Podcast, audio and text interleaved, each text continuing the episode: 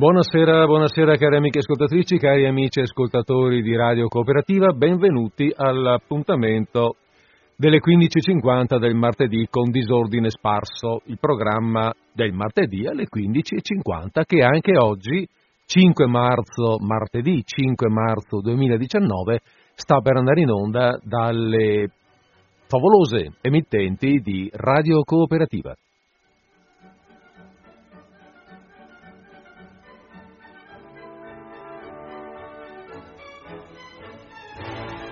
E via, via che vada questa musica e via che andiamo anche noi con le nostre parole.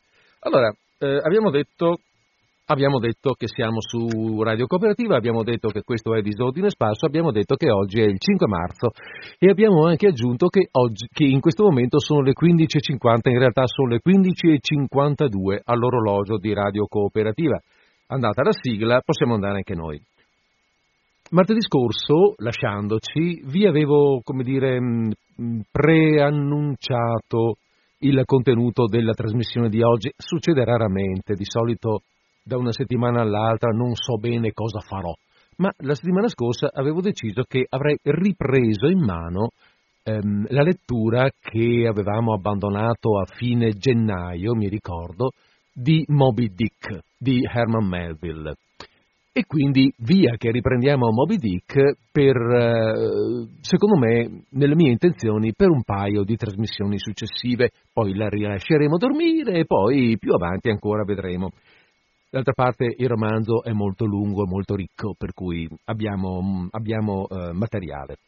Bene, riprendiamo quindi la navigazione con il Pequod. Il Pequod, vi ricordo, è la, la baleniera, la, la, magnifica baleniera che porta, che conduce, eh, anzi condotta piuttosto dal capitano Akkab e che conduce, eh, qui veramente sì, eh, faccio un po' di confusione, mm, chissà se è il capitano Akkab che conduce la baleniera o la baleniera che conduce il capitano Akkab e il suo equipaggio alla caccia di Moby Dick, ma comunque le due cose si confondono spesso nel, nel racconto. Allora, quando ci siamo lasciati, eh, appunto a fine gennaio, avevo detto che eh, veramente tanti, anche, anche, troppi, sarebbero i personaggi che si possono presentare, che, che si presentano in realtà nel romanzo e quindi che io potrei presentarvi, di cui potrei leggervi la presentazione Mm, e sono un po' troppi, dicevo, per poterli prendere un per uno e, e, anche, e vi avevo anche detto, ecco, un per uno perché, sono, perché non ce la faremmo.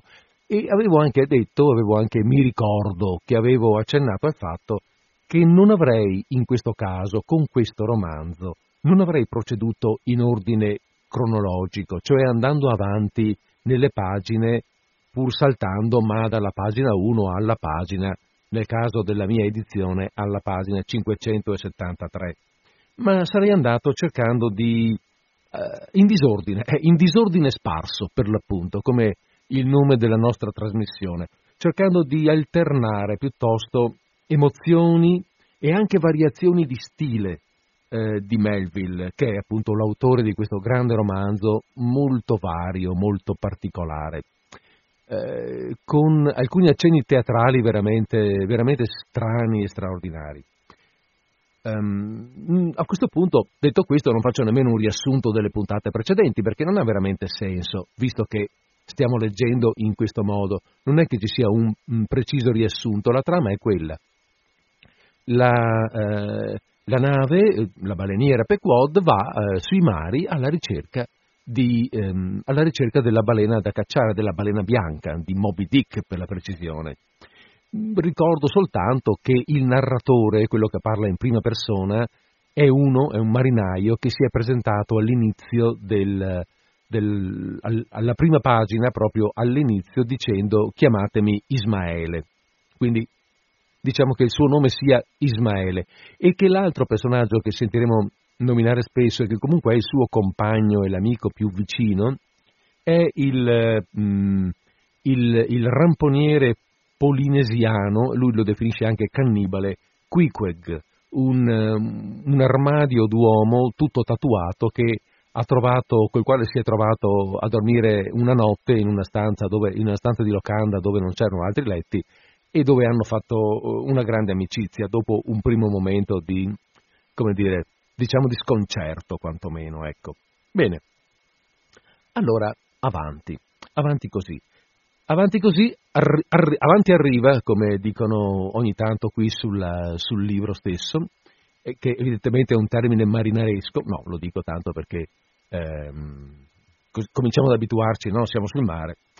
E così oggi, per tenere fede a questa mia dichiarazione, cioè di andare in disordine sparso, comincio mh, mm, con la presentazione di un personaggio. Un personaggio, allora, all'inizio ho detto, mica posso presentarli tutti, tutti no, certo, ma questo, questo è un personaggio irrinunciabile, perché è un personaggio molto importante, è il primo ufficiale di bordo, quello che viene subito dopo il capitano, il signor Starbuck. Attenzione, perché Starbuck, eh, allora, gli ufficiali di bordo sono tre, cioè il primo, il secondo e il terzo sono Starbuck, Stub e Flask, ma degli altri due non stiamo qui a fare grandi presentazioni. Sono belle figure, le presentazioni sono anche eh, di valore, ma poi alla fine non hanno la, l'importanza, il peso di, di, Starbuck. Ecco, sono tre pagine, quelle di presentazione di, questo, di quest'uomo, di questo personaggio, eh, che mh, mm, toccano anche accenti lirici verso, verso il finale. Melville, dicevo, dicevo, scusate che Starbuck è una figura così importante ed è importante perché Melville lo mette proprio come figura di contrasto a quella di Acab. E mh, mm, vedrete come eh, spesso i loro pensieri, i loro caratteri avranno spazio scontri di grande rilievo, di grande spessore nel corso del romanzo. I loro pensieri che a volte non si capisce bene se siano solo pensieri o se siano anche dialoghi.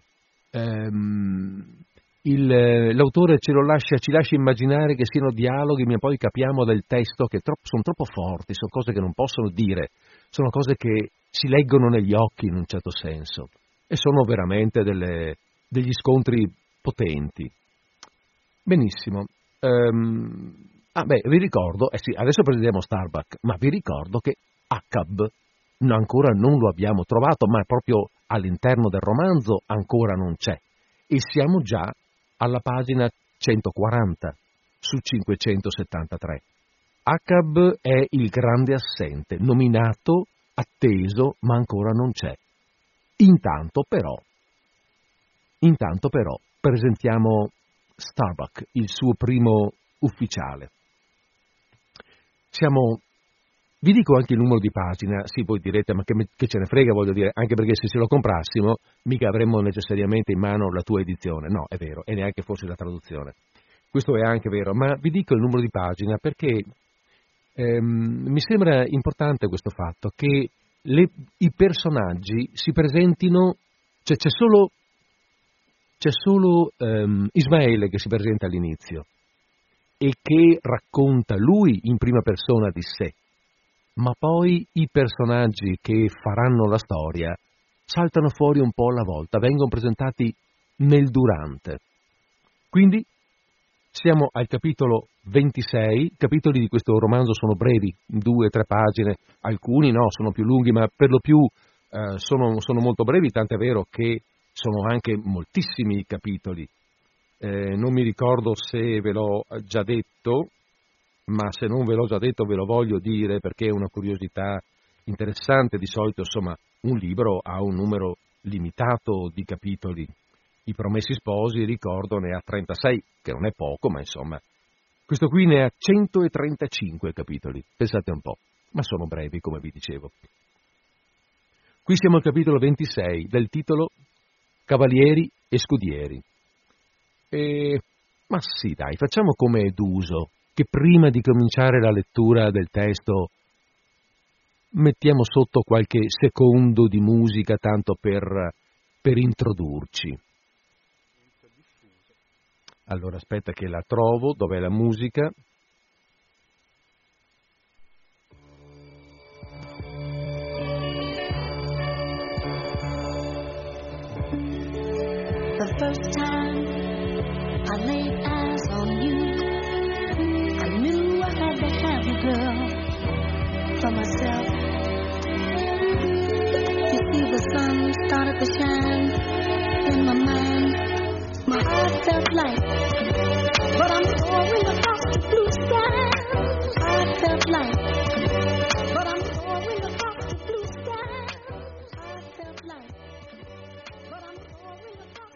Di Herman Melville, Moby Dick, capitolo 26, Cavalieri e Scudieri. Il primo ufficiale del Pequod era Starbuck, nativo di Nantucket e quacchero per tradizione di famiglia. Un uomo lungo e serio, nato su una costaccia ghiacciata, ma bene adatto a vederlo a sopportare climi caldi, che la sua carne era dura come la calletta biscottata. Trasferito alle Indie, il suo sangue vivo non sarebbe andato a male, come birra in bottiglia. Doveva essere nato in qualche periodo di siccità e carestia totale, oppure in una di quelle giornate di digiuno per cui la sua terra è famosa. Trenta estati aride aveva visto finora, non di più, e gli avevano asciugato in corpo tutte le superfluità. Ma questo, diciamo così, suo affilamento non pareva segno di assilli o preoccupazioni che lo rosicavano, e neanche il sintomo di qualche acciacco fisico. Era semplicemente l'uomo che si condensava. D'aspetto non era affatto malaticcio, al contrario. La pelle fitta e pulita gli stava addosso a meraviglia. Così calzato stretto e imbalsamato dalla salute e forza che aveva di dentro, come un egiziano risuscitato, questo Starbuck pareva capace di durare per epoche intiere e di durare sempre come adesso, perché ci fosse neve polare o sole torrido, la sua vitalità interna come un cronometro brevettato era garantita per tutte le temperature. Se uno lo guardava negli occhi, pareva di vederci ancora le immagini di quei mille e mille pericoli che aveva affrontato con calma per tutta la vita. Un uomo quadrato, un uomo di ferro, la cui vita per la massima parte era tutto un ballo energico e pieno d'azione, e non un capitolo addomesticato di parole. E però, nonostante tutta su, questa sua bella forza e misura, c'erano in lui certe qualità che a volte influenzavano e in certi casi parevano quasi sbilanciare tutto il resto. Era scrupoloso in maniera non comune per un marinaio e pieno di profonda religiosità. Perciò la solitudine selvaggia della sua vita sulle acque lo faceva propendere assai verso la superstizione, ma quel genere di superstizione che in certi organismi pare in qualche modo nascere piuttosto dall'intelligenza che dall'ignoranza.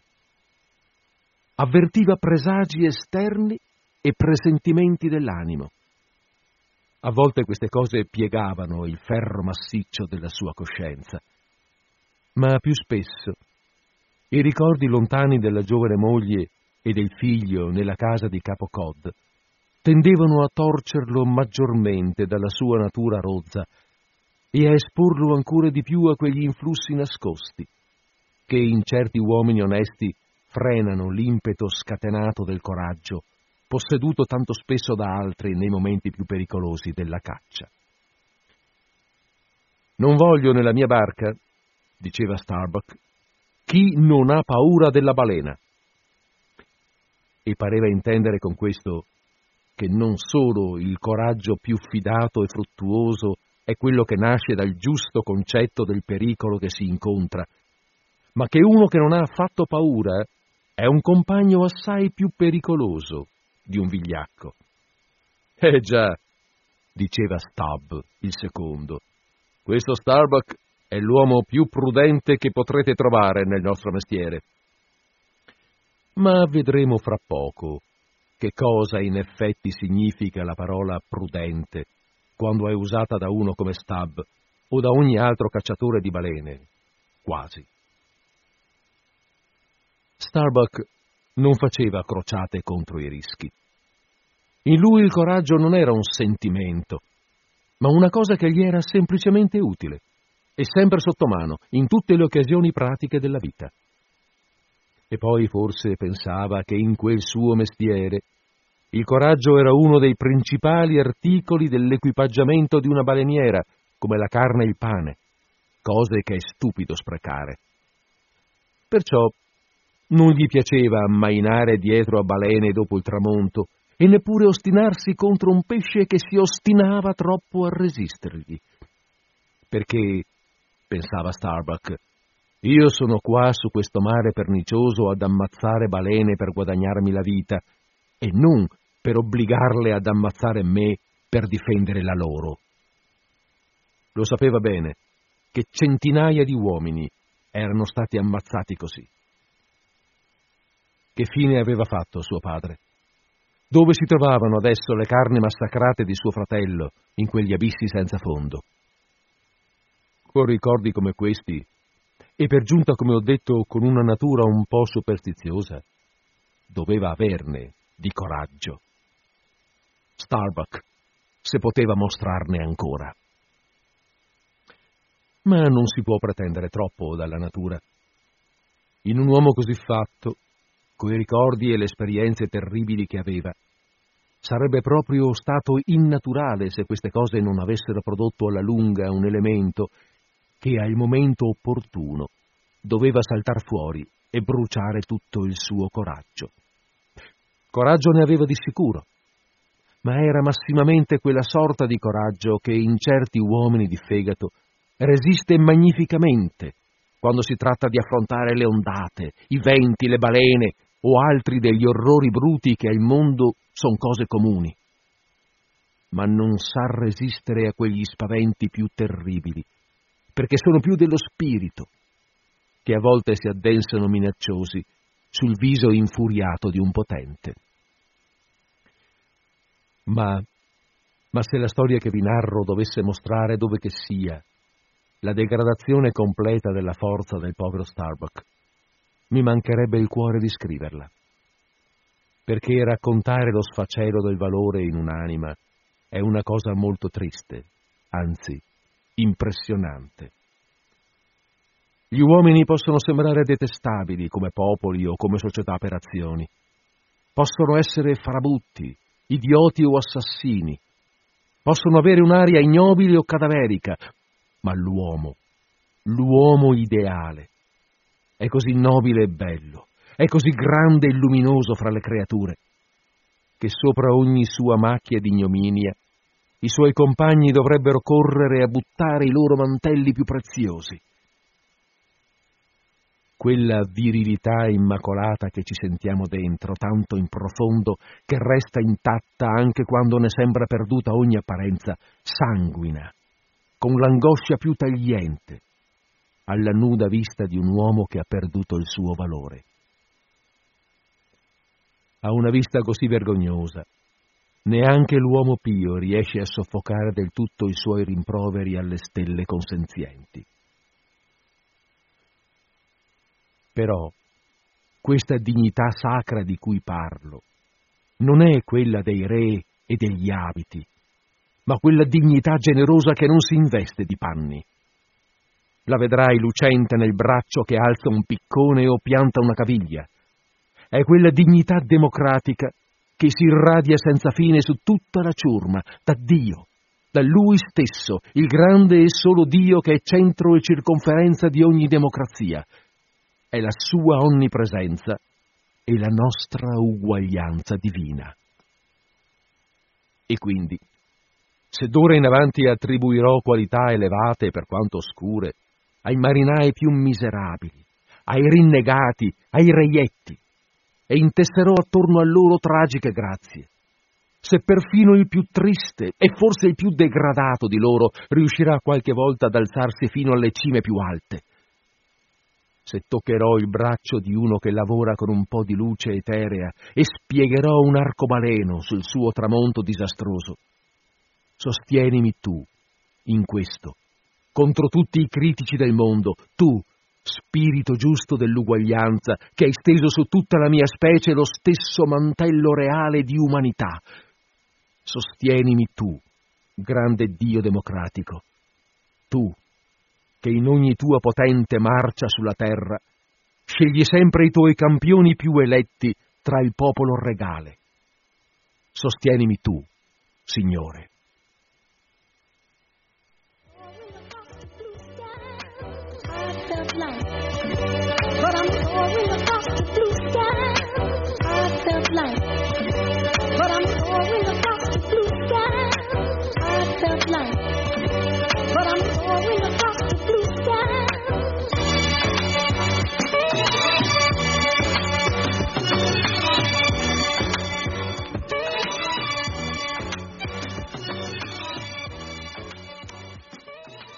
Sembra, mh, eh, avete sentito, l'inizio di un grande poema classico, eh, i poemi omerici per dire no, quando il poeta comincia rivolgendosi agli dei, alle muse, che gli diano forza per sostenere quello che sta raccontando. E qui eh, Melville e qui Melville compie un'azione di questo genere. L'uomo di cui ha parlato um, Starbuck è un uomo semplice, no? L'avete sentito? Onesto e coraggioso. Un uomo della ciurma, comunque, un uomo comune, un uomo qualsiasi, un, un lavoratore. Ecco, ma questa ciurma nella quale si confonde Starbuck non è altro che l'intera umanità, sostanzialmente. Perché, perché adesso ormai cominciamo un pochettino a capirlo, eh? Il Pequod, la nave, mm, la baleniera Pequod, in realtà è un po' simbolo della vita, che trasporta la sua ciurma, che è l'intera umanità, verso il destino, verso il suo destino. E questa umanità siamo tutti noi. E Melville in questo, in questo finale, in questa preghiera, eh, ricorda ehm, ricorda quel versetto del, del libro della Genesi in cui si dice che Dio creò l'uomo a sua immagine e dove praticamente dice se io parlerò e porterò, e, mh, avete sentito, se io porterò alle estreme vette, se porterò alla gloria in qualche modo un miserabile, quello che guardandoci attorno sembra un miserabile, è perché, eh, è perché quel miserabile vale tanto quanto, eh, è perché è uguale a qualsiasi altro uomo e merita di essere portato in alto, merita la sua gloria, perché in lui c'è un pezzetto di eh, divinità. Non dimentichiamo che, eh, che Melville è un puritano, un puritano cioè si porta dietro una cultura religiosa molto profonda, molto anche rigorosa eh, ed è un, un, conoscitore profondo della Sacra Scrittura e che lo stile e la visionarietà di Moby Dick eh, prendono ma dichiaratamente ispirazione proprio dalla Bibbia. Però sia chiaro che questo non è un libro confessionale, non è un libro di preghiere, per capirci è un libro, eh, è il libro del confronto dell'uomo con la natura, delle cose, del, diciamo che è il libro del confronto dell'uomo con le cose più grandi di lui, del confronto dell'uomo con la natura, del confronto dell'uomo anche con sé e anche con Dio stesso in certi aspetti. Del, è il libro della um, volontà che parla della volontà dell'uomo di sfuggire al suo destino, di andare oltre il suo destino. La volontà di Acab è questa, andare al di là di ciò che è possibile. Moby Dick è eh, l'irraggiungibile, mh, mm, se vogliamo, no? la conoscenza, il peccato originale, visto che stiamo parlando della Bibbia, perché il tema, uno delle possibilità dei temi, vi dicevo che la possibilità di interpretazione è molto ampia qui dentro, in questo libro, e tutto sommato a me piace quest'idea del, del, di Acab, e lo sentiremo fra poco, che vuole andare, che è il, l'uomo che vuole andare oltre la sua finitezza. Vuole andare, come Adamo, Eva, vogliono essere come Dio, vi ricordate? Questo è il, il, il, cosiddetto, fra virgolette, peccato originale. La Bibbia non parla di peccato originale, questi sono nomi che gli sono stati dopo, stati dati dopo. È la volontà dell'uomo di essere come Dio, cioè di andare oltre suo, il suo essere finito. E Acab rappresenta proprio questo, andare oltre le sue possibilità, andare a caccia della balena bianca, sapendo che è il limite estremo, che è oltre le sue possibilità, sapendo in fondo che eh, quando si va a quei livelli ciò che ti aspetta è la morte. Va bene, ehm, comunque andiamo avanti per carità, no, qui adesso sono stato un po', come dire, un po' lirico, mi sono lasciato trascinare dalla, dalla, dalla prosa di Melville, dalla prosa poetica di Melville. Comunque andiamo avanti, e andiamo avanti perché adesso c'è finalmente l'apparizione, l'apparizione attesa del grande assente che abbiamo nominato spesso ma che non abbiamo ancora visto finora, il capitano Accab. Siamo a questo punto poche pagine dopo, avere, eh, poche pagine dopo la presentazione di, di Starbuck. Siamo, eh, eravamo a pagina 140 per Starbuck, siamo a pagina 148 per ACAB. Allora, adesso ve lo leggo e poi magari facciamo una breve pausa se avete piacere che mm, così scambiamoci, ci scambiamo due parole. Oh, eh, non, non, è scritto tantissimo, è una pagina e mezza questa qua, ce la caviamo con poco in fondo, vediamo. Eh, scusate un attimo che vedo se vale la pena di arrivare. Sì, ok, arriviamo qua. La situazione si presenta così. Allora c'è... Mm, ehm, il narratore, cioè il, nostro amico, um, il nostro amico uh, Coso, ehm, a volte mi, mi, mi, mancano le parole, mi mancano i nomi, Ismaele, c'è il nostro amico Ismaele che eh, sta, sta lavorando lì sulla nave e insomma sta andando su e giù e ad un certo momento, e ad un certo momento succede questo. Anzi, parto da un po' prima, vediamo un po'. Fu in una di queste mattinate di trapasso, meno opprimenti ma sempre abbastanza grigie e tetre, mentre col vento favorevole la nave fendeva le acque nella sua triste corsa, con balzi che sapevano di vendetta, che nel salire in coperta all'appello del primo turno di guardia, appena puntai gli occhi al coronamento, un presagio mi fece rabbrividire. La realtà eccedeva le mie aspettative. Il capitano Acab era sul cassero. All'aspetto non mostrava segno riconoscibile di malattia e neanche pareva in convalescenza. Aveva l'aria di uno staccato dal rogo, mentre, il, mentre che il fuoco gli copre la testa e devasta le carni, ma senza consumarle o rubare nemmeno un briciolo della loro durezza fitta e matura. Tutta la sua figura alta e grande pareva fatta di bronzo massiccio e gettata in uno stampo inalterabile, come il Perseo fuso da Cellini. Tra i capelli grigi si faceva strada un segno sottile come una bacchetta, di un biancore livido, e gli scendeva su un lato della faccia e del collo scuri e bruciacchiati finché spariva nel vestito. Somigliava alla cicatrice perpendicolare prodotta a volte nel tronco alto e dritto di un grande albero, quando il fulmine vi guizza sopra la cerante e senza svellere un solo rametto spella e scava la corteccia da cima a fondo, prima di scaricarsi per terra, lasciandolo vivo e verde, ma segnato. Nessuno sapeva con certezza se quel segno era nato con lui o se era la cicatrice di qualche ferita tremenda come per un tacito accordo. Durante tutto il viaggio nessuno quasi ne parlò mai, e meno di tutti gli ufficiali. Ma una volta il compagno anziano che Tashtegu aveva tra la ciurma, un vecchio indiano superstizioso del capo allegro, asserì che Acab era stato marcato a quel modo non prima dei quarant'anni e che lo sfregio gli era stato fatto non da un uomo in qualche rissa furiosa, ma in una zuffa contro gli elementi in mare. Però questa insinuazione maligna parve smentita implicitamente da ciò che ci disse un grigio isolano di Men, un vecchio sepolcrale, che prima d'ora non era mai partito da Nantucket e quindi non aveva mai veduto quel terribile Acab.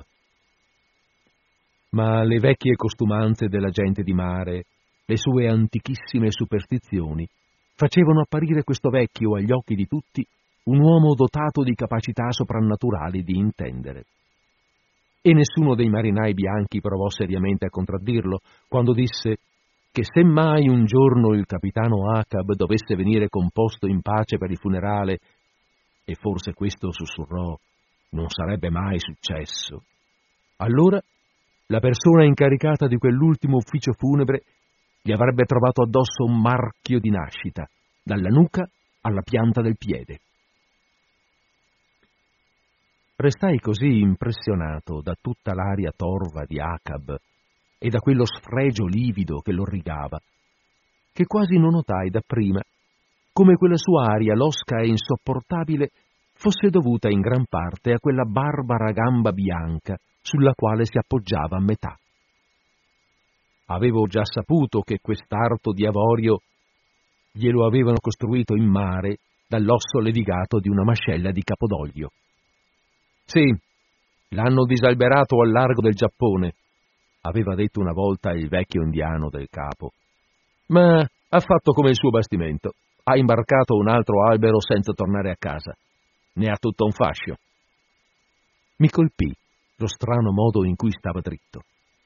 Ai due lati del cassero, proprio sotto le sartie di mezzana, c'era un buco di trapano sul tavolato, profondo mezzo pollice, a occhio e croce. Con la gamba d'osso piantata in quel buco e un braccio alzato per reggersi a una sartia, il capitano Acab se ne stava impalato, guardando fisso al largo, oltre la prua che beccheggiava eternamente. Nella dedizione ferma e temeraria di quello sguardo c'era una forza pura e infinita, una volontà quieta, invincibile. Non diceva una parola e i suoi ufficiali non fiatavano, ma tradivano chiaramente nelle loro espressioni nei loro minimi gesti la coscienza inquieta, se non penosa, di trovarsi sotto l'occhio corrucciato del padrone. E non solo. Quel triste Acab stava davanti a loro come una crocifissione in faccia, con tutta la sua dignità augusta, imperiosa e indicibile, di un grande dolore.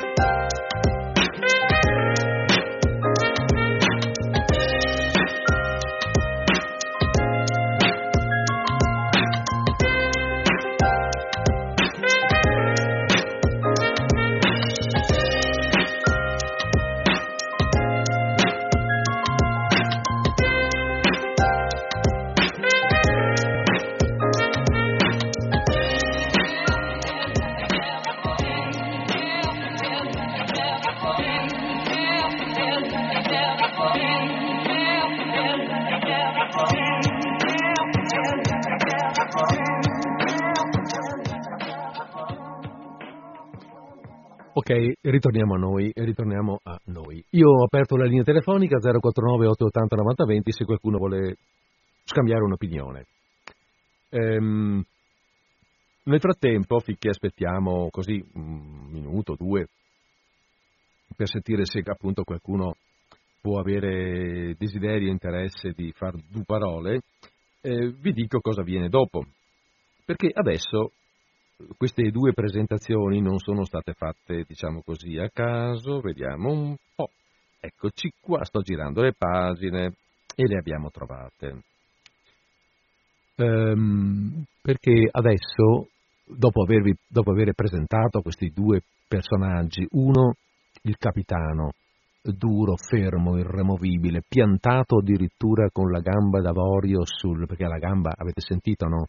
Ha una gamba di legno, non è di legno, è senza una gamba e si è fatto fare l'arto eh, di eh, avorio, cioè mh, coi, col mascella di balena praticamente, di osso di balena.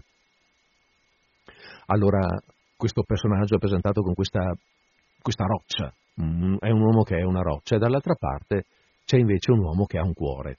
Acab sembra non averlo, Acab è solo bronzo, eh, invece Starbuck, avete sentito, è uomo, è molto più eh, è umano e, e questi, due, questi, due, personaggi non, non, incontrano benissimo.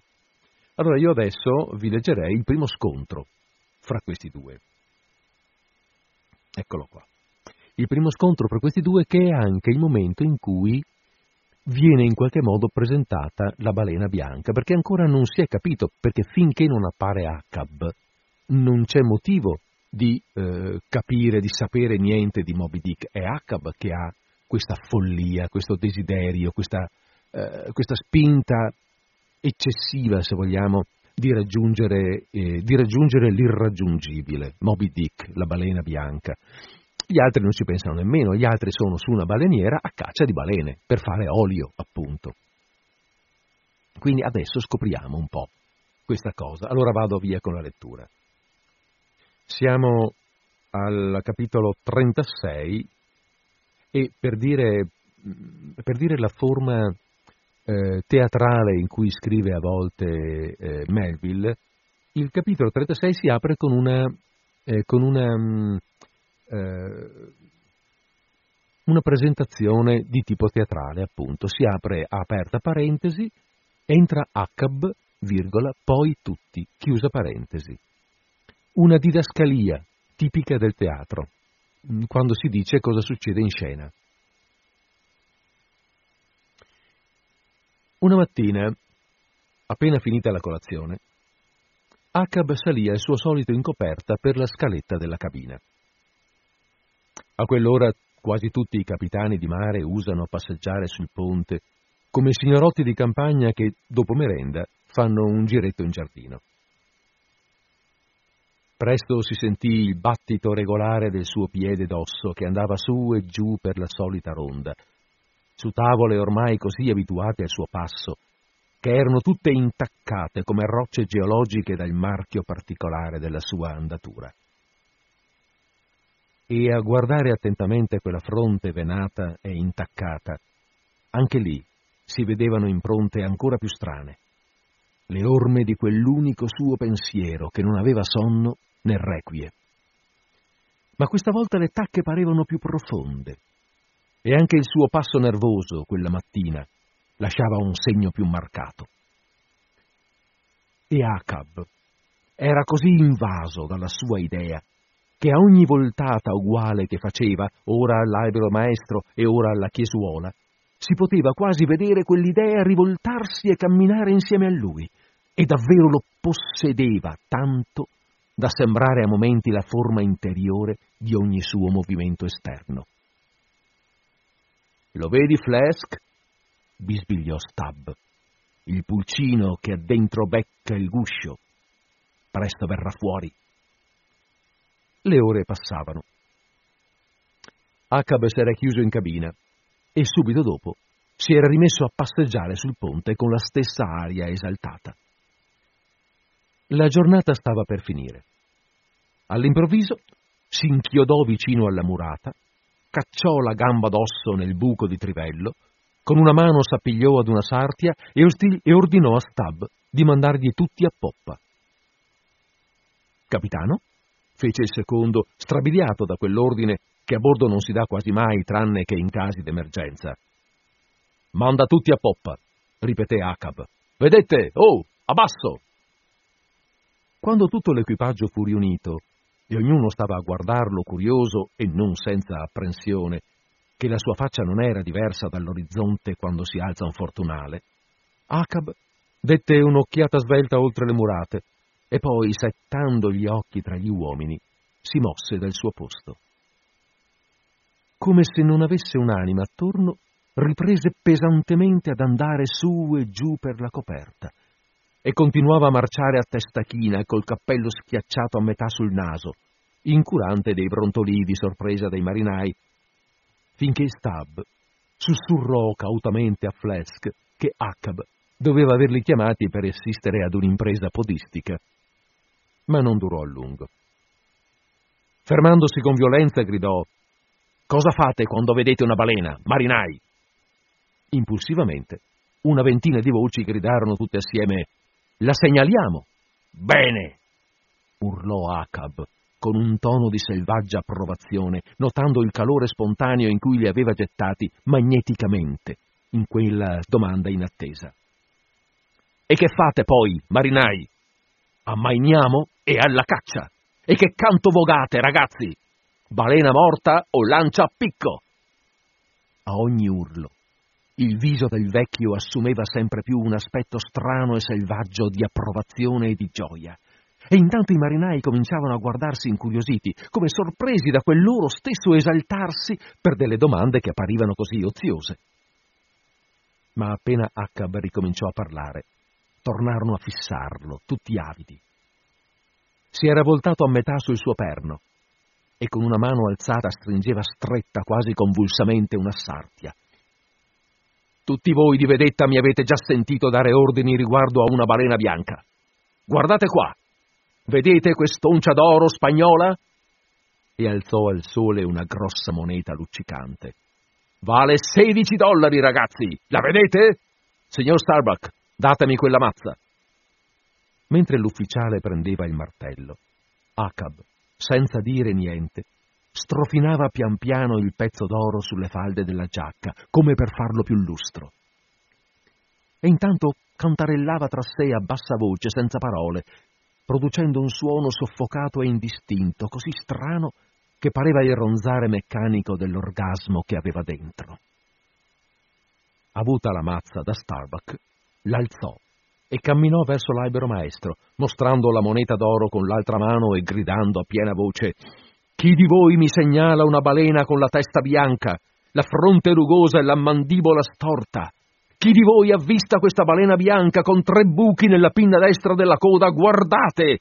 Chi segnala questa balena avrà quest'oncia d'oro, ragazzi! Urrà, urrà! gridarono i marinai e agitando i cappelli d'incerata festeggiavano i colpi che inchiodavano l'oro sul cappello, sull'albero. Una balena bianca, ripeto! tornò a dire Acab gettando via la mazza. Una balena bianca! Tenete gli occhi aperti, marinai, attenti all'acqua bianca, anche se vedete una bolla, segnalate.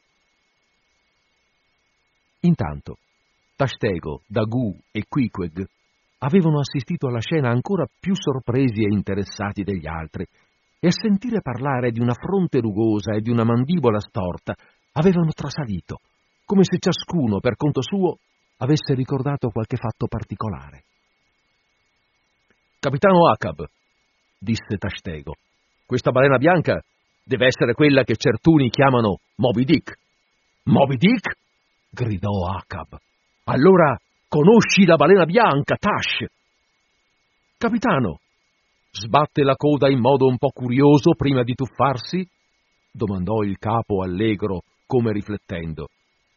E ha pure uno sfiato curioso, disse Dagu. Molto denso, anche per uno spermaceti, e violentissimo, capitano. Allora Quiqueg gridò in modo sconnesso, e ha uno, due, tre, ah, ha molti ferri nella pelle pure, capitano, tutti, tutti storti, storciuti, come, come un, come un, un... E balbettava forte cercando la parola, e avvitava una mano in aria come a strappare un fiasco come un... come un... come un cavatappi! gridò Acab. Ma sicuro, Quiqueg, ce l'ha dentro tutti storti e piegati, i ramponi. Dagu, hai ragione.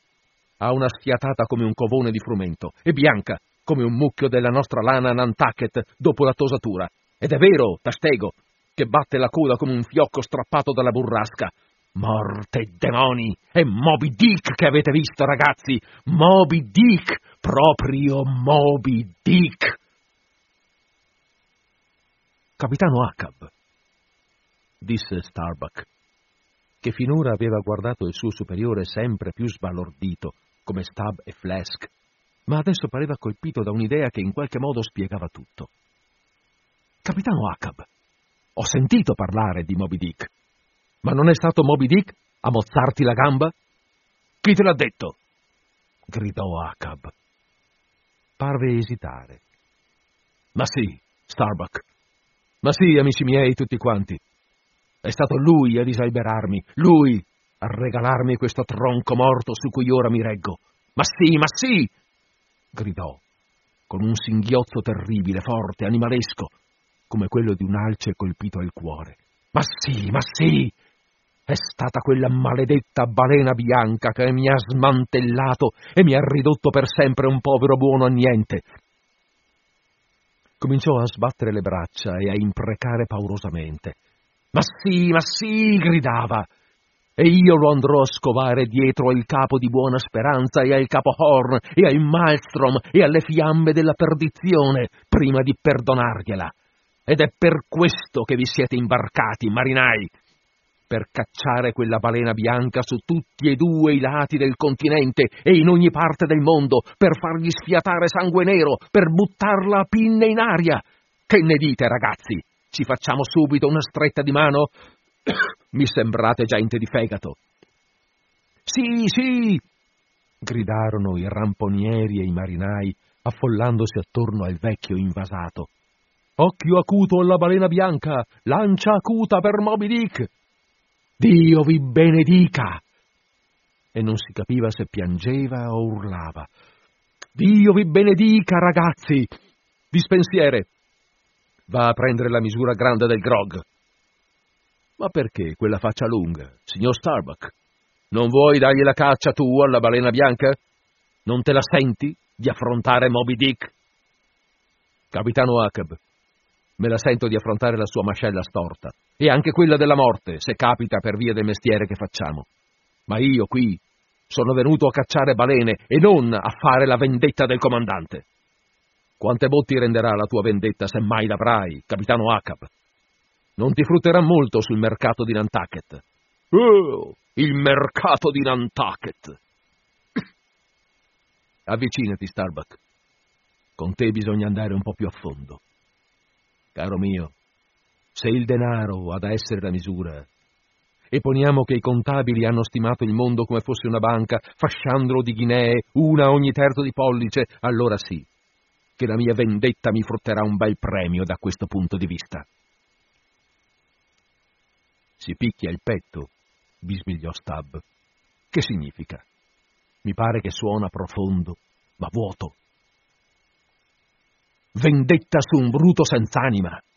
esclamò Starbuck. Su un bruto che ti colpì solo per il più cieco istinto, ma è una pazzia, capitano Acab! Suona blasfemo odiare una creatura incosciente. Stammi a sentire di nuovo. Andiamo ancora un po' più a fondo. Tutti gli oggetti visibili, amico, sono solo maschere di cartone. Ma in ogni cosa che succede, nell'azione viva, nel fatto preciso, lì c'è qualcosa di sconosciuto ma sempre ragionevole, che sporge il profilo della faccia da sotto la maschera cieca. Se l'uomo vuole colpire, deve colpire la maschera. Come può evadere il carcerato se non forza il muro? Per me la balena bianca è quel muro. Me l'hanno spinto accanto. Qualche volta penso che lì dietro non c'è niente, ma sempre abbastanza. Mi chiama alla prova, mi opprime. Quella cosa incomprensibile è soprattutto ciò che odio. Non mi parlare di blasfemia, amico. Colpirei il sole se mi offendesse. Perché se il sole potesse offendermi, io potrei colpirlo. Perché c'è sempre una specie di lealtà nel gioco. E la rivalità presiede su tutta la creazione. Ma io non mi sento soggetto neanche a questa lealtà. Chi è sopra di me? La verità non ha limiti.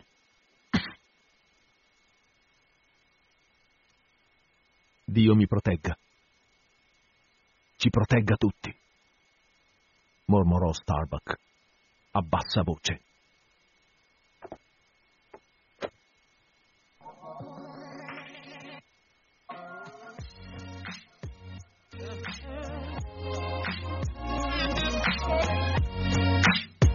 Yeah.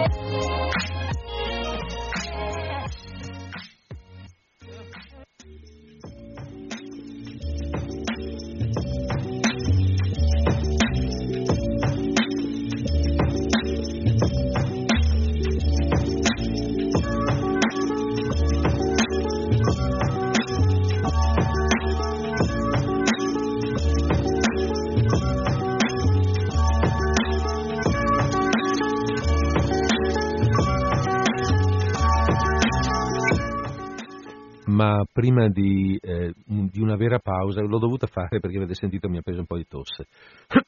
allora, prima di una vera pausa però voglio chiarire, leggere un'altra pagina eh, di chiarimento un po' su questo che abbiamo appena letto. Avete sentito cosa dice qui, cosa dice qui Acab, no? È, è interessante questa cosa. Tutti gli oggetti visibili, dice lui, sono solo maschere di cartone.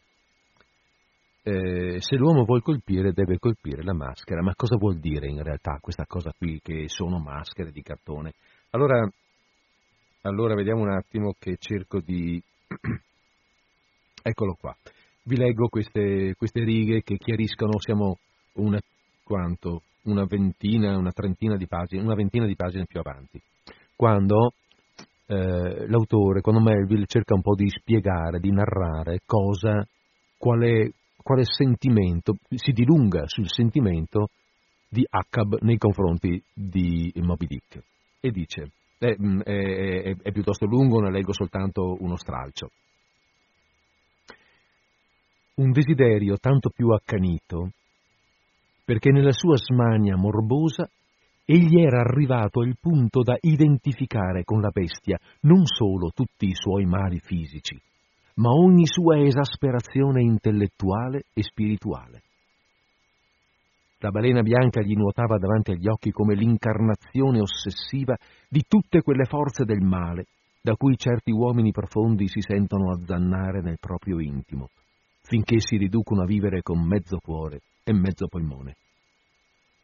Quella malvagità inafferrabile che è esistita fin dal principio, al cui regno perfino i cristiani d'oggi attribuiscono metà dei mondi e che gli antichi ofiti dell'Oriente veneravano nel loro demonio di pietra. Acab non cadeva in ginocchio per adorarla come loro, ma ne trasferiva allucinato l'idea nella borrita balena bianca e le si piantava contro, così mutilato com'era. Tutto ciò che sconvolge e tormenta di più, tutto quel che rimescola la feccia delle cose, ogni verità farcita di malizia, ogni cosa che spezza i tendini e coagula il cervello, tutti i subdoli demonismi della vita del pensiero, ogni male, insomma, per quell'insensato Acab era impersonificato in modo visibile e reso raggiungibile praticamente in Moby Dick. Sulla gobba bianca della balena ammucchiava il peso di tutta la rabbia, di tutto l'odio sentiti dalla sua razza, fin da Adamo. Ecco cos'è Moby Dick per Acab. Ecco perché eh, Acab, cioè, sì, Acab eh, definisce Moby Dick la sua maschera, la, la maschera di cartone alla quale lui va contro eh, Moby Dick è maschera di cartone in quanto è qualcosa di esteriore, di fisico, che rappresenta tutto ciò, tut, che rappresenta il male, rappresenta il male assoluto. Se vuoi colpire il male, dice qui ehm, Acab, se l'uomo vuole colpire deve colpire la maschera, se vuoi colpire il male devi colpire una rappresentazione di esso, perché tu eh, altrimenti il male è intangibile, non, ti, ti, ti sovrasta ma non sai cosa fare contro. Ecco, individualo in qualcosa, in un nemico, se vogliamo vederla anche così, e colpendo quel nemico colpirai il male. Il nemico per Acab è eh, Moby Dick, la balena bianca, quella che fra l'altro eh, poi è quella che lo ha, mm, durante una, una caccia, gli ha eh, tranciato la gamba, fra l'altro e questo, e questo umanamente eh, rinforza il suo, il suo pensiero. Ma questo ragionamento, avete sentito, lo ha fatto a Starbuck. I marinai si sono accontentati dell'idea del, eh, della rabbia per la, per la, ferita, appunto per la gamba, per la mutilazione, eh, il concetto, la, la, necessità di andare più a fondo a spiegare il suo odio per Moby Dick ha dovuto portarlo nello scontro contro, con Starbuck, perché, eh, perché Starbuck, come abbiamo detto, è la sua controparte più forte, più decisa. Bene, pausa, eh, pausa eh, di qualche, qualche, secondo, così un minutino, to, al solito. Mm, ehm, la, la, la linea telefonica 049 880 90 20 è aperta.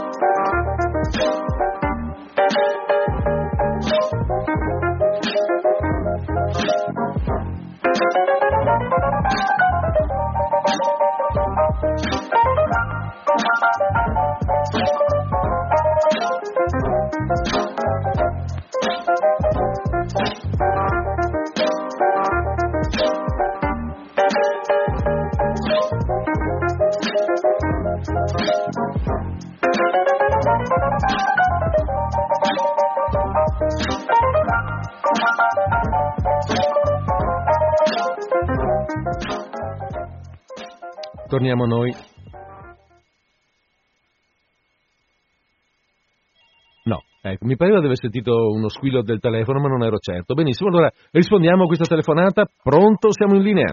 Sì, salve Federico, sono Maria Grazia e chiamo da Sarmede. Sarà un Buona... intervento brevissimo. Buonasera Pio... Maria Grazia. sì. eh, piovo in trasmissione adesso, ho mm. appena acceso la radio, ah. in tempo per sentire le, mh, mm, l'ultimo periodo, forse un periodo, forse poco più, eh. che eh, lei ha letto. Mm-hmm. E Moby Dick è una lettura di parecchi decenni fa per me. Beh, non me ne ricordavo più, salvo il fatto che non era proprio entrato nelle mie corde, mm-hmm. non ero matura, sì. Adesso questo eh, che lei ha descritto, mh, mm, questa proiezione sì. delle di ogni idea del male su questa creatura eh, mi pare una cosa antropologicamente molto interessante. Alla base proprio di tanti eh, processi culturali, mh, mm, a cominciare dalla ricerca del piccolo capro espiatorio, certo. fino ai grandi fanatismi. Mm. Non so se ci siano studi in questo campo, ma ho trovato qui una, eh, una grande profondità di indagine allora, questo.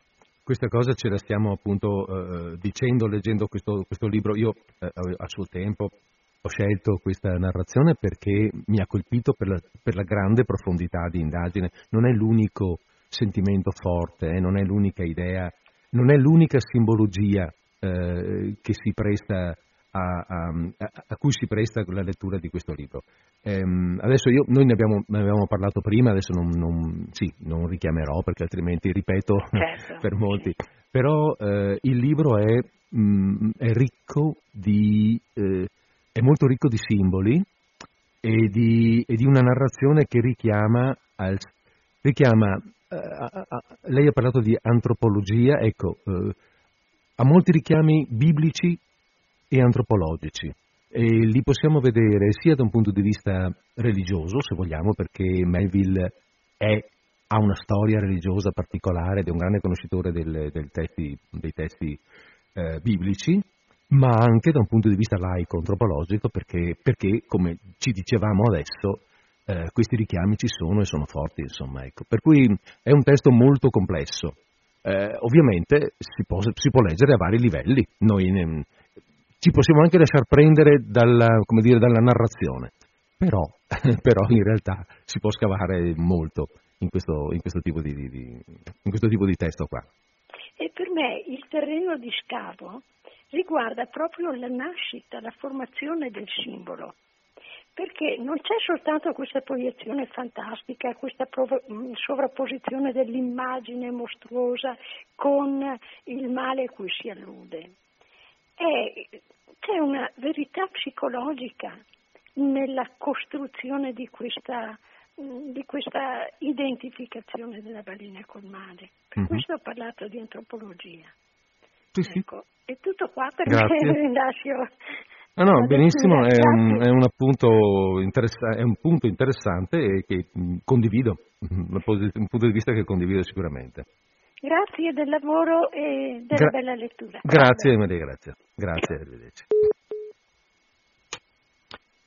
Sì, è questo un po' che ci stavamo anche eh, dicendo e che è, è stato mh, ben ehm, come dire, sottolineato anche da, da Maria Grazia in questo momento. Ma adesso io leggerei un altro pezzo. Diciamo che finora in questa prima... Mm, abbiamo già fatto quasi un'ora, eh, in questa prima ora di lettura, di, di, di, di chiacchiera e di lettura, abbiamo, eh, ci siamo fermati un po' sui personaggi, abbiamo parlato di, Starbuck, di Acab, li abbiamo messi a confronto fra di loro e abbiamo visto cos'è la balena bianca, cioè abbiamo veramente siamo entrati nella, nel, nelle viscere, se vogliamo, della, dei motivi di questa, di questa, narrazione. Adesso vediamo invece un'avventura di mare, eh, quindi più um, come dire, qualcosa che vediamo da fuori, mentre qui ci, ci, ci, ci ha chiamato proprio dentro, nel, ci andato, eh, ha cercato di colpirci alla pancia, come si suol dire, questa narrazione qua di adesso è una narrazione che noi vediamo dall'esterno, una cosa che succede, un evento che però è sempre fortemente eh, legato alla personalità, soprattutto di Acab e della sua ricerca. Siamo verso la fine del romanzo. Quindi, no, per dirvi, eh, per, mm, per, per, per um, giustificare il fatto che all'inizio anche avevo detto che vado un po' a salti, non, non stiamo gestendo non stiamo facendo una lettura dall'inizio alla fine, dall'inizio in avanti, ma scegliendo brani qua e là. Qui siamo verso la fine, un'avventura. Siamo al capitolo 128, il titolo è Il Pequod incontra la Rachele. Il giorno dopo avvistammo una grossa nave, la Rachele, che filava dritta sui Pequod con tutti i pennoni carichi di grappoli umani. Il Pequod tagliava l'acqua piuttosto forte, al momento, ma quando ad ali spiegate l'estranea gli passò vicino a sottovento, di colpo le vele gonfie caddero tutte insieme come tante vesciche scoppiate e lo scafo perdette di punto in bianco ogni vita. Brutte notizie. Porta brutte notizie, brontolò il vecchio di Man. Ma prima che il suo comandante, dritto in piedi sulla barca, col suo imbuto alla bocca, potesse dare la voce utilmente, si sentì gridare Acab. Hai visto la balena bianca? Sì, ieri. Avete visto una lancia alla deriva? Strozzando la gioia, Acab rispose di no a questa domanda inattesa e sarebbe senz'altro partito per abbordare gli stranieri quando si vide lo stesso capitano fermare la rotta e calarsi per la fiancata. Poche vogate robuste e il gancio d'accosto uncinò il parasartie di maestra del Pequod e quello saltò sul ponte. Subito Acab lo riconobbe. Era di Nantucket e lo conosceva.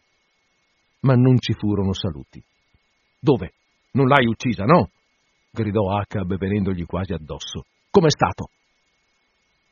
Pare che il pomeriggio del giorno prima, sul tardi, mentre tre lance dei forestieri erano impegnate con un branco di balene che le aveva allontanate per quattro o cinque miglia dalla nave e spinte a un veloce inseguimento sopravvento, di colpo la gobba e la testa bianche di Moby Dick si erano sollevate dall'acqua azzurra, non molto lontano, a sottovento. E subito allora era stata ammainata e spedita alla caccia la quarta lancia, attrezzata a vela, una lancia riservata.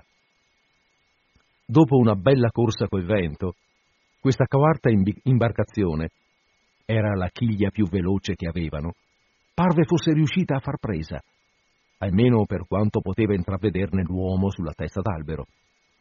Vide in distanza la lancia ridursi a un puntino, poi un rapido barbaglio di acqua bianca bollente e poi nient'altro. Da che si concluse che la balena colpita doveva essere fuggita all'impazzata coi suoi inseguitori, come capita spesso. Vi fu qualche apprensione, ma sul momento nessun vero allarme. Si alzarono i segnali di richiamo. Venne il buio. E costretta a raccogliere le sue tre lance lontane a sopravvento, prima di rimettersi alla ricerca della quarta nella direzione esattamente opposta, la nave aveva dovuto non solo lasciare al suo destino quella barca fin quasi a mezzanotte, ma aumentare per il momento la propria distanza da essa. Alla fine, quando il resto dell'equipaggio fu sano e salvo a bordo, la nave spiegò ogni vela, alzò tutti i coltellacci e si gettò dietro alla lancia mancante, accendendo il fuoco nelle raffinerie per servire da faro e mandando su di vedetta la metà della ciurma. Ma sebbene percorso un tratto sufficiente per guadagnare la posizione presunta dei dispersi quando li si era visti l'ultima volta, la nave si fosse fermata ad ammainare le lance di riserva perché battessero tutti intorno, e non trovando niente si fosse di nuovo slanciata e poi ancora fermata per ammainare, continuando a fare così fino al giorno fatto. Con tutto ciò, del legno mancante non si era vista neanche l'ombra. Finito il racconto, il capitano straniero passò subito a dichiarare perché era venuto a bordo del Pequod. Avrebbe voluto che la nave si unisse nella sua ricerca, veleggiando assieme su linee parallele alla distanza di 4 o 5 miglia, in modo da dominare, diciamo, un orizzonte doppio.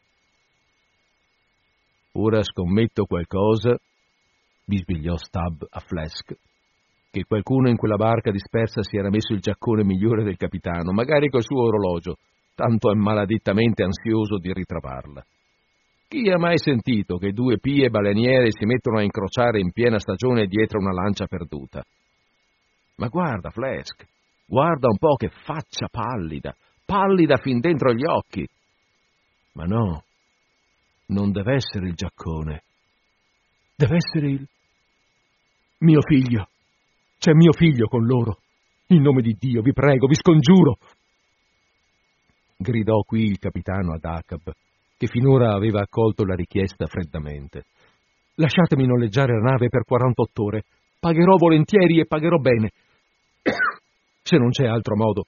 48 ore soltanto, solo questo. Dovete farlo, dovete, e lo farete. Gridò Stab. Suo figlio, Oh, è suo figlio che ha perduto. Ritiro giaccone e orologio. Che dice Acab? Dobbiamo salvarlo, quel ragazzo. È annegato con gli altri la notte scorsa. Fece dietro a loro il vecchio di Men. Li ho sentiti. Tutti voi avete sentito i loro spiriti. Ora, come presto si seppe, ciò che faceva più triste questa disgrazia della Rachele era il fatto che non solo uno dei figli del capitano era tra gli uomini della lancia dispersa, ma contemporaneamente, tra quelli delle altre lance separate dalla nave durante le nere vicissitudini della caccia, s'era trovato un altro suo figlio.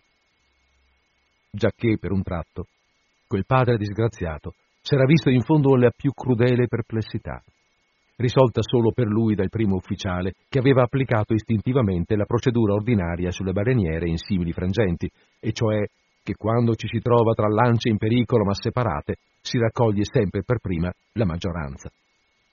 Ma il capitano, per chissà quale motivo di carattere, si era astenuto dal fare accenno a tutto questo, né alluse a quel figlio ancora disperso, se non quando vi fu forzato dalla glacialità di Acab.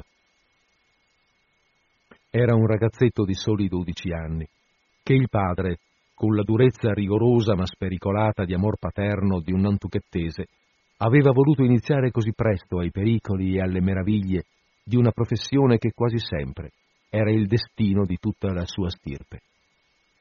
E non di rado succede che dei capitani di Nantucket mandino fuori un figlio di così tenera età per un viaggio che dura tre o quattro anni su una nave diversa dalla propria in modo che quella prima esperienza del mestiere non sia raddolcita da qualche eventuale segno della parzialità paterna, naturale ma inopportuna, né da indebiti apprensioni e premure. Intanto, il forestiero continuava ad implorare da Acab il suo povero dono. E Acab continuava a ricevere i colpi come un'incudine, senza il minimo tremito da parte sua. Non me ne vado, disse lo straniero, finché non mi dite di sì. Fate a me ciò che vorreste che io facessi a voi in un caso simile, perché anche voi avete un figlio, capitano Acab, per quanto ancora bambino e sicuro nel nido a casa, un figlio anche della vostra vecchiaia. Oh sì, sì, ora vi commovete, lo vedo. Svelti, ragazzi, svelti, pronti a bracciare in croce. Fermi! urlò Acab. Non toccate niente! Poi, con una voce che plasmava lenta ogni parola. Capitano Gardiner, non posso. Anche ora sto perdendo tempo. Addio, addio. Il Signore ti protegga, amico, e possa io perdonare me stesso, ma debbo andare. Signor Starbuck, guardate l'orologio di Chiesuola e in tre minuti esatti invitate tutti gli estranei ad andarsene. Poi braccio ancora in vela con la rotta di prima. Girandosi in fretta, con la faccia voltata scese giù in cabina e lasciò il capitano forestiero paralizzato da quel rifiuto netto e categorico a una richiesta così fervida. Ma scuotendosi da quel torpore, Gardiner si affrettò in silenzio alla murata, cadde più che scendere nella lancia e tornò alla sua nave. Presto le scie delle due navi si divisero e finché la nave estranea fu in vista, la vedemmo straorzare qua e là dietro ogni punto nero per quanto piccolo, sul mare. I suoi pennoni andavano da una parte e dall'altra, a dritta e a manca continuava a bordeggiare. Ora picchiava di testa le onde, ora ne era spinta di dietro, mentre tutto il tempo i suoi alberi e pennoni portavano gli uomini a grappoli, come tre alti ciliegi, quando i ragazzi vanno per frutti tra i rami. Ma dalla sua corsa a singhiozzo e dal suo andare tortuoso e dolente si vedeva chiaro che quella nave tutta lacrime di spuma restava sempre senza conforto. Era Rachele, che piangeva i suoi figli perché non erano più.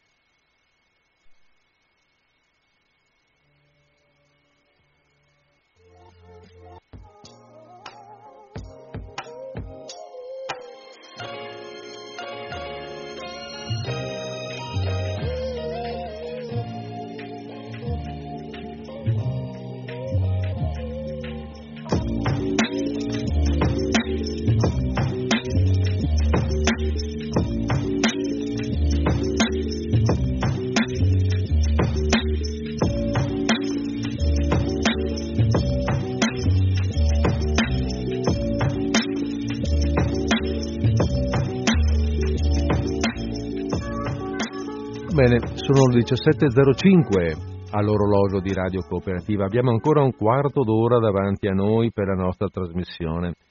Allora, allora, cosa facciamo? Vado avanti a leggere? Chiamate? Mi dite qualcosa? La linea è aperta 049 880 9020. Ehm, in assenza di chiamata, intanto io dico una cosa e eh, mm, mm, preparo, diciamo così, la prossima eventuale lettura, che dura una hm, decina di minuti. Non abbiamo tantissimo tempo, eventualmente. Eh? Allora, vi ricordate, l'ultima volta a gennaio, appunto, fine gennaio scorso, avevamo letto una scena di caccia alla balena. Adesso abbiamo letto questa scena di incontro con la questo triste incontro con la, con la Rachele. Qui eh, volta, eh, invece all'epoca avevamo letto una scena di caccia alla balena, appunto, avevano eh, preso la balena e adesso vi, dare, vi vorrei dare una breve descrizione dell'enorme lavoro, un lavoro che in realtà occupa diversi capitoli, diverse pagine, di trasformazione dell'immenso corpo della balena in barili di olio perché qui, e viene, e viene come dire, dettagliatamente descritto anche il lavoro di fucina. Avete sentito nominare una fucina qui? Perché c'è una fucina dentro la nave, dentro la baleniera, dove si fa fuoco, dove si trasforma il grasso di balena in olio. Allora, mh, succede eh, che eh, prima di tutto però la balena viene legata alla nave, legata alla murata della nave e viene squartata praticamente. Più che squartata viene spellata perché quello che viene tolto alla balena è la parte esteriore, la pelle e il grasso che eh, la copre, un grasso molto molto profondo. Ehm, il ramponiere, in questo caso è Quiqueg, sale sulla groppa della carogna, sulla groppa della, della nave, della, scusate, della, mm, dell'animale morto e eh, comincia il lavoro di scuoiatura. Lui è, lì, è naturalmente è, sulle, dire, è, sulla groppa della balena morta, la balena si muove su e giù, è, morta ormai, no? per cui e sprofonda eh, lentamente nel mare, per cui lui è legato, eh, legato in vita e trattenuto da un compagno che lo tira, lo tira e lo, lo, salva da non cadere in mare e soprattutto da non cadere in bocca ai pesci cani. Sentite, sentite un po', va, meglio che ve lo, lo leggiamo da qui. Questa fune che lo lega viene chiamata la fune da scimmia e questo è il titolo del capitolo eh, 72, la fune da scimmia. Nella gran confusione del tagliare e manipolare una balena, l'equipaggio è costretto a uno straordinario andi e vieni. Ora servono braccia da questa parte, ora invece v'è bisogno laggiù. Nessuno riesce a stare fermo in un solo posto, perché occorre fare tutto e dappertutto nello stesso momento. Ed è proprio ciò che succede a chi cerca di descrivere la scena. Dobbiamo tornare un po' sui nostri passi. Ho detto che appena si incomincia a lavorare sulla schiena dell'animale, il gancio da grasso viene inserito nel buco praticatovi prima dalle vanghe degli ufficiali. Ma come si fa a inserire in quel foro una massa goffa e pesante come quel gancio. Ve la inserì il mio grande amico Quiquid, a cui, come ramponiere, spettava il compito di scendere sulla schiena del mostro a questo scopo speciale. Ma in moltissimi casi le circostanze richiedono che il ramponiere resti sulla balena finché sia conclusa tutta l'operazione di taglio e di spellamento. Bisogna ricordare che la balena è quasi del tutto sommersa, tranne quelle parti su cui si lavora direttamente. Così laggiù, a circa dieci piedi dal livello della coperta, si dibatte il povero ramponiere, metà sul pesce e metà in acqua, mentre la gran massa gli va girando sotto i piedi come una pietra da mulino. Nel caso presente, Quiqueg sfoggiava il costume delle terre alte, camicia e calze, e in esso, almeno ai miei occhi, appariva con straordinario vantaggio. E nessuno aveva un'occasione migliore della mia di starlo a guardare, come si capirà subito. Visto che ero l'uomo di prua del selvaggio, cioè quello che spingeva il remo di prua, il secondo sul davanti, della sua lancia, era mio gradito dovere di accudirlo nell'esecuzione di quella faticosa bisogna sul dorso della balena morta. Avete visto i piccoli suonatori italiani di organetto che tengono la scimmia ballerina con una lunga fune? Proprio così, dalla ripida banda della nave, tenevo Quiqueg laggiù in mare, per mezzo di ciò che tecnicamente si chiama un cavo da scimmia, attaccato a una forte cintura di tela che lo cingeva alla vita. Era una faccenda umoristicamente pericolosa per tutti e due, perché prima di andare avanti Bisogna dire che la fune da scimmia era assicurata da tutte e due le parti, alla grossa cintura di tela di quiqueg e alla mia stretta cintola di cuoio, sicché per il meglio o per il peggio al presente eravamo sposati. E qualora il povero Quiqueg fosse affondato per non riapparire più, allora l'uso e l'onore comandavano che, invece di tagliare la corda, io dovessi lasciarmi trascinare nella sua scia. Insomma, eravamo uniti assieme da un legamento siamese prolungato. Quiqueg era il mio gemello inseparabile e non c'era modo di liberarmi dalle pericolose responsabilità che implicava quel legaccio di canapa. Quella volta mi misi a riflettere sulla mia situazione in modo così intenso e metafisico che mentre guardavo tutto assorto i movimenti di Quiqueg mi parve di vedere chiaramente che la mia individualità si era fusa col mio socio in una società per azioni, che il mio libero arbitrio aveva ricevuto un colpo mortale e che l'errore o la sfortuna di un altro potevano trascinarmi, innocente, nella sciagura e nella morte. Perciò mi spersuasi che c'era una sorta di interregno nella provvidenza, perché la sua equità imparziale non avrebbe potuto mai sanzionare una ingiustizia così grossolana.